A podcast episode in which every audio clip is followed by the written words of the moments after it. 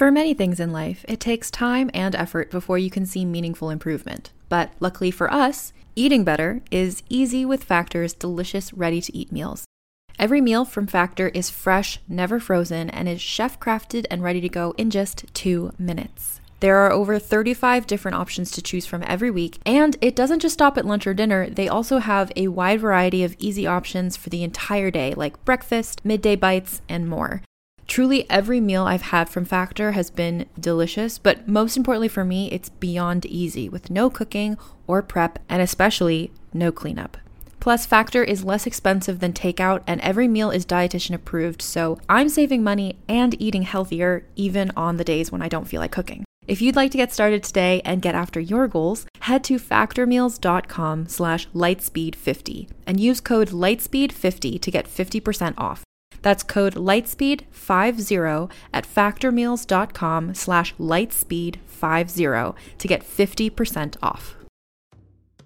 Who among us doesn't enjoy a good mystery? And especially when solving it means that I get to bring out my competitive side, even if it's just me against the clock. I just can't wait to uncover all the secrets. So, June's Journey is a game that is completely up my alley, and I think you'll love it too.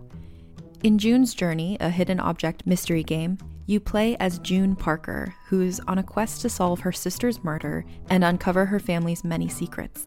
Each chapter brings you deeper into the story, and it's set in the roaring 20s, so beyond uncovering clues, you get to experience the glitz and glamour of the time.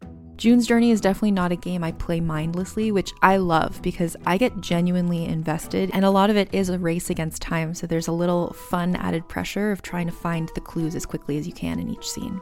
There are also tons of ways to customize the island that you're on, learn more about the characters, and then new chapters are added weekly, so you really can't run out of things to explore. So if you think you're up to solve this case, download June's Journey for free today on iOS or Android, or play on PC through Facebook Games. June needs your help, Detective.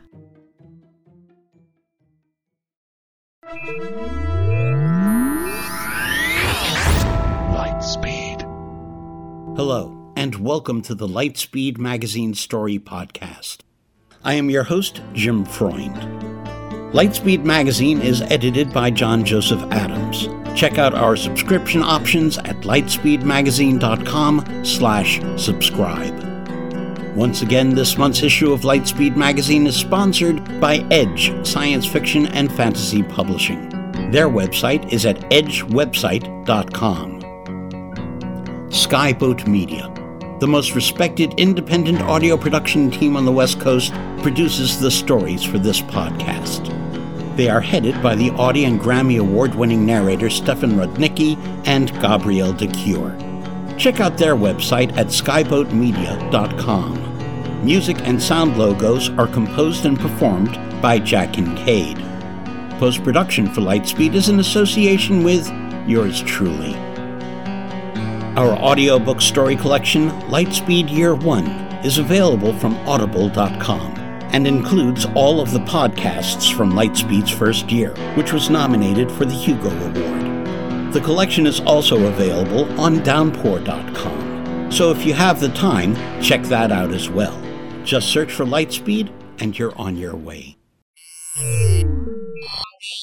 Today's story is So Sharp That Blood Must Flow by Sunny Moraine and read by Susan Hanfield. Sunny Moraine is a humanoid creature of average height, luminosity, and inertial mass. They are also a doctoral candidate in sociology and a writer like object whose work has appeared or is forthcoming in Strange Horizons, Apex Magazine, Clarkesworld, and Shimmer, among other places, all of which has provided lovely reasons to avoid a dissertation. Their first novel, Line and Orbit, co written with Lisa Soem, is available from Samhain Publishing. Their solo authored novel, Crowflight, is coming this fall from Masque Books. They can be found at sunnymoraine.com. And now, buckle up. We're going to Lightspeed.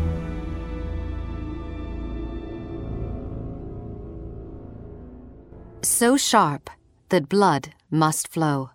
By Sunny Moraine. In the end, the water goes black with the witch's blood.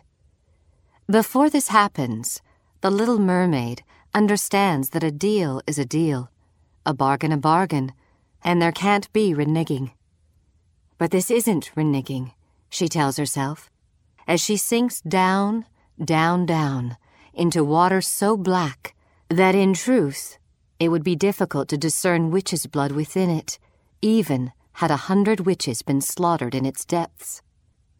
She is not sea foam. That was the first lie. She is also not alive. That was truth. Being not alive, she has no need to breathe. This is terribly convenient, given what she needs to do next. Surrounded by a hundred crystal lanterns, a prince dances with his princess. This is iconic, archetypal. Many of the people in the assembly sense this on some level and take pleasure in its even perfection. This is the ending of all the stories they have ever been told as children, all the stories they have ever told their children, all the stories their children will tell. The prince marries his princess, and they dance and are blissfully happy. She watches them from the parapet, her eyes burning and her feet cut to ribbons by invisible knives. This was not her ending, and she sees no reason why she should take it gracefully. The water is dark and deep below her, and she arcs down into it, her gown fluttering around her she takes particular care to hit the water at such an angle as to break her neck, and so she sinks before she can dissolve on the little waves. She dies with purpose. This is a truth she makes. If she were sea foam, she thinks, and perhaps this is after, and perhaps it is before, or perhaps it is both things simultaneously, she could become the rain and patter down on his window panes, trickle down the glass, and watch him inside in his bright warmth. Or in a storm, she could come to him riding, or walking, or anywhere unsheltered, and cut down through the air to strike his cheeks. She could fling herself at him, and run down his body like sweat, down his face like tears. She aches with it. It's worse than the knives ever were. The witch never told her that the knives on which she danced would be the lesser pain. Did she know? She must have. Witches know all the secrets of love. It's what gives them the power to bargain with all its points and angles and gemstone facets. If she were sea foam, but she is not. Before, she wants it. After, she wonders at what possessed her. But even in the cold heart of the water, she still knows. It takes her a long time to sink, a long time for the deep currents to carry her. Sometimes she thinks she can still hear the music. It works its way into her ears like droppers of poison, and though the cold water denies her rictus, she feels her teeth clench and grind.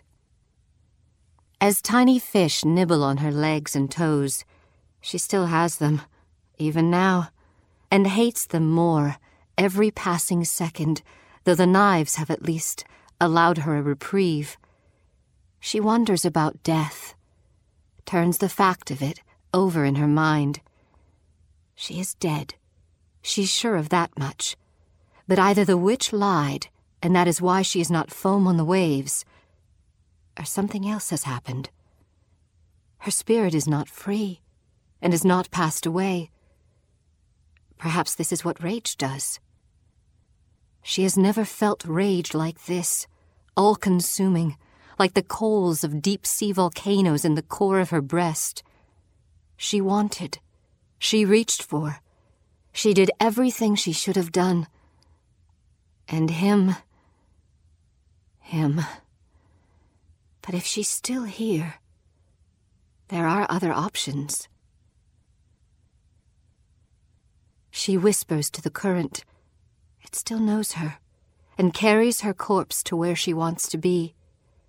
It sets her gently down at the mouth of the sea witch's cavern, and there she comes to rest against the rocks, the waving fronds of Posidonia caressing her limbs. She waits. Why have you come back to me? All at once, without any stirring of the water at her coming, the witch is looming over her, the rags of her twelve tails like surf beaten kelp, the thin strands of her hair like ancient seaweed. Her eyes are like the coals that burn in the mermaid's heart.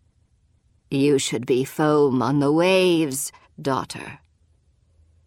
By the witch's magic, the mermaid knows she'll be heard, the voice of that coal as it burns higher and more violent. I'm no daughter of yours. No, at that not. So, then. The witch reaches down and lifts the mermaid under the arms, clasps her cold body close to hers, which is hot for a host of dark and unnatural reasons. This tale has ended badly for you. You meant it to? I meant to exact a price. I would in any case. You must know how these things work. I don't make the rules. The witch glides backward through the water, back into her cavern, carrying the little mermaid with her. It is an embrace, close and dangerous, not intending comfort, not intending any good. But the mermaid has suffered, and is dead, and is now not afraid of anything. She has spent some of her time of sinking in wondering what might happen to her now, whether the witch might cut her into pieces and use her disparate parts for her magics, whether she might be skinned and used as a bag or a drifting blanket, whether her muscles and fat might be peeled away and eaten raw, her blood spilling down the witch's chin and floating like red gauze in the little currents. But now, she doesn't think those things will happen. Pressed to the witch's bare, sagging breasts, she can sense the direction of movements she can see way ahead with her blank, dead eyes. The witch lays her down in a bed of kelp. The bones of whales hang from the cavern's ceiling and make a soft clunk sound when the shifting water brings them into contact with each other. The water itself smells of blood, crushed plants, decay, dark things. The blood might draw sharks, but the rest keeps them away keeps everything away but the desperate and the dead. The witch floats above her, arms loose at her sides. I want to make a deal. The witch cocks her head on one side. This close, the mermaid sees that tiny, pale shrimp a crawling through the strands of her hair, picking over her scalp. Another? The way this one has ended? Be serious with me, girl. What could you offer me, and what would you want? You know. The witch is silent for a time. Her fingers wander over the mermaid's body. Perhaps she is learning humanity. Perhaps she has never touched a human woman. It would be difficult she says at last. It would require much, heavy magic, dense and drawn from the core of the world, through the fire towers in the deepest of deeps. And that still leaves open the question of what you could give me in trade. What would be worth so much effort and such a cost to me? The little mermaid has had an answer for this ready since her body hit the water. She wishes she could smile. There is one thing. And against all possibility, the corners of her mouth twitch. Life and strength flow back into the mermaid both together, a great rush, like a wave crashing on the shore of her heart. Her body wrenches itself upward, a great heave, her chest twisting in on itself, with the lungs she no longer has. Her legs are bound and blended. Her feet splay and stretch into fins. She opens her mouth wide in a scream, with no voice to make it heard. The witch watches her in silence. She was pale before. Now, her skin is almost translucent. She is exactly the color of the shrimp that infest her hair. She looks as if she's trying to smile but can't, as if she's taken a little of the mermaid's death into herself, because of course she has. Death always has to go somewhere. But that leaves the rest of it the death the mermaid has promised. The witch places the silver blade into the mermaid's hand. Two seconds later, its point is buried in the witch's breast. This was not part of the deal, not the promised death in trade. But the witch doesn't look particularly shocked as she dies. The little mermaid sits in the center of the black gauze witch's blood. It flows into her gills. She opens her mouth and tastes its old metal and rotten wood. What she promised the witch what she's offered in exchange, she's done offering, done exchanging. This is all for her. She can hear the music of the prince's ship as she nears the surface. It's music to dance to, and for a moment she stops, just beneath the surface, head cocked, listening. She danced once danced on the blades of knives and never bled, never screamed, and it had not just been that she had no voice. Love silenced her. Terrible love. And she only had eyes for him as he laid his hands on her and spun her across the floor. Alone, she had danced for his delight, her eyes beseeching him. She had believed he saw and answered her in the same kind. She had believed that he had entered the cloak of silence that covered her, that when his lips touched hers, he had shared in it all. Now she listens, cold as the water around her. She breaks the surface. The knife is very heavy in her hand. The ship is strung with fairy lights, bathed in starlight. On the deck, she can see bodies turning, turning.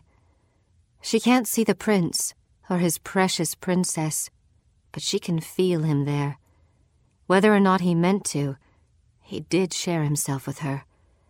If, as she now knows, not his better part, not the part he's given now. She stabs the blade into the wood of the ship's side and begins to climb. She knows they won't see her not at first. They had never seen her, not even him, and now will be no different, though she's a thing of legend, of fairy tale, as much as the prince and his princess.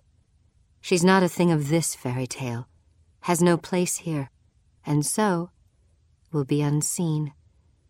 She is supposed to be dead. To them, she is. She can make use of this.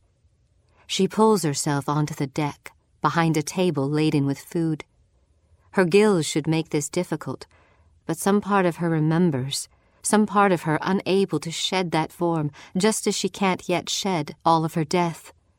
So the air she pulls into her is harsh, sharp, a little like the knives that used to torment her. Her tail is strong, and she uses it to push herself across the deck, behind the guests, behind the men in their fine suits of clothing and the ladies in their rich gowns, behind the musicians with their strings and pipes and delicate drums.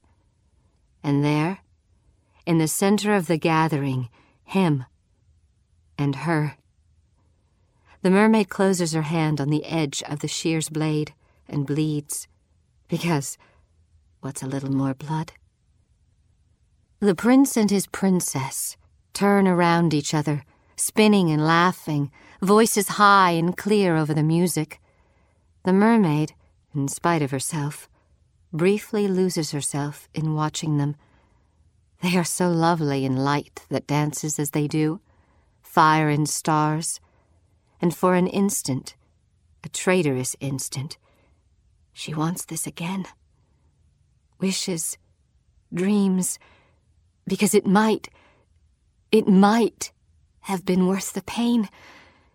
She lets out a sharp hiss. All at once, the prince and his princess stop, standing in the center of the circle, gaze to gaze, hand in hand, breathless and flushed, and so clearly happy. This is the last scene of the fairy tale, the point at which it ends. The book closes, the light goes out, and all the good little children snuggle into their covers and drift asleep on waves of sea foam. The little mermaid slaps her tail against the deck and leaps. There's silence. She can hear it. The world itself gone frozen and still, and all eyes on her. Her hands hit the prince squarely in the chest, one hand over his heart, and the shock on his face gives her pleasure as keen as any blade that has ever touched her. From somewhere in the crowd, a scream. The prince himself is opening his mouth to do the same. The little mermaid opens her own in mimicry of him, and before he can utter a sound, she plunges her head down and sinks her teeth into his throat. He convulses under her. His choked off scream comes out as a gurgle as her teeth dig in and in.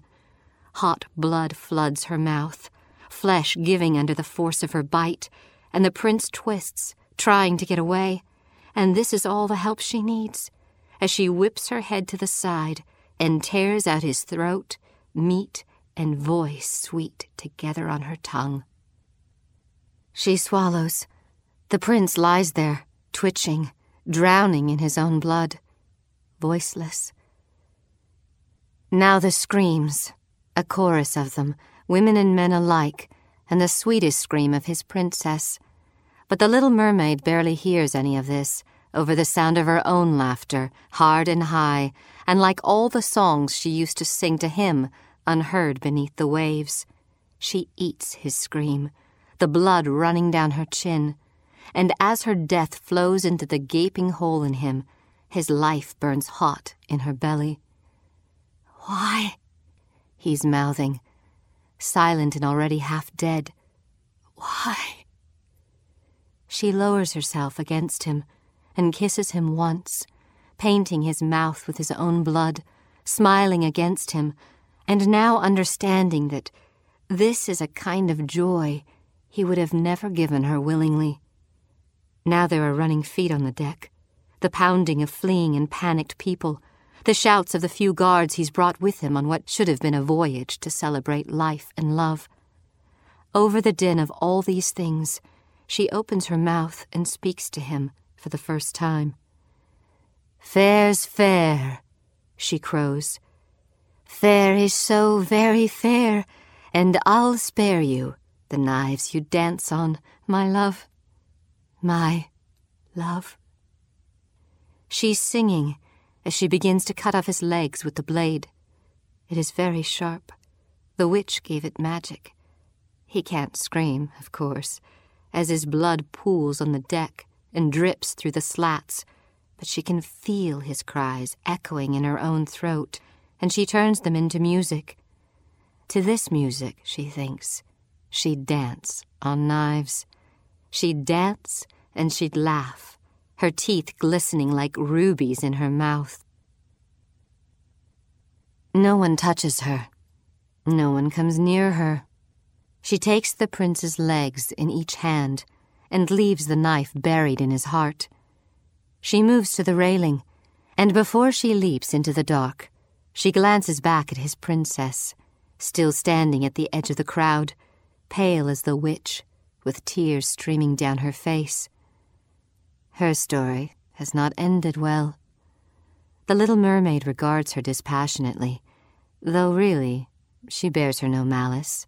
The princess has, of course, been allowed to live. In another story, the little mermaid knows that it might have been herself. It might have been anyone. She gives her chin an imperious tilt. The one thing she would never have cared about being was royalty. Make your own deals, she says, and lets herself fall. She slices into the water, a limb in each hand. She lifts the legs to her mouth and kisses each, on the sole of the foot, where the knives had always hurt her most. And she lets them go. As she plunges down into the fathoms below, she doesn't look back. The prince's legs float to the surface and bubble, dissolve into sea foam on the waves, and are soon lost and nothing at all. She allows herself a second to float, light above her and deepest darkness below. This is a crossroads, a turning away forever. But there isn't any going back. That was the deal she made. And she can make her own deals and her own truths, make them solid and real as her flesh will now always be.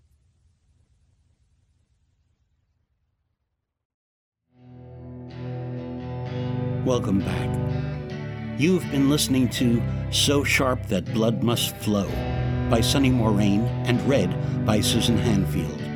We hope you enjoyed it. If so, and if you find the time, please go to our website at lightspeedmagazine.com and leave a comment. Just click on Fiction, find this story, and leave the comment there. Or if you'd like to spread the word, go to iTunes, find the Lightspeed Magazine Story Podcast, and leave a review or rating there.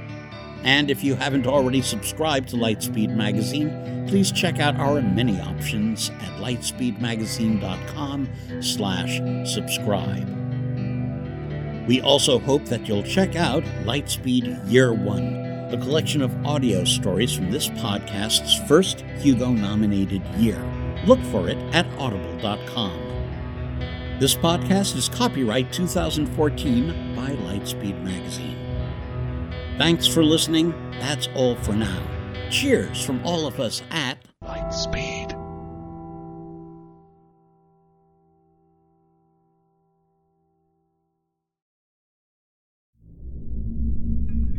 Part Stephen King, part Chuck Palahniuk, Infected blends science fiction and horror into a pulpy masterpiece of action, terror, and suspense. James Rollins, New York Times bestselling author of The Judas Strain and Black Order. The Infected trilogy is an unabridged three-season audio fiction series from number one New York Times bestselling novelist Scott Sigler. Powerfully written, an unforgettable central character. Dallas Morning News. Infected is one hell of an exhilarating ride. Joe R. Lansdale, World Horror Convention Grandmaster and author of Bubba Ho-Tep and Hap and Leonard. All 88 episodes, 53 hours of horror, are free and available now wherever you listen to podcasts. Sigler is the Richard Matheson of the 21st century. Infected is a flawless thinking person's thriller. Jonathan Maberry, Bram Stoker award winning author of V Wars and the Joe Ledger series.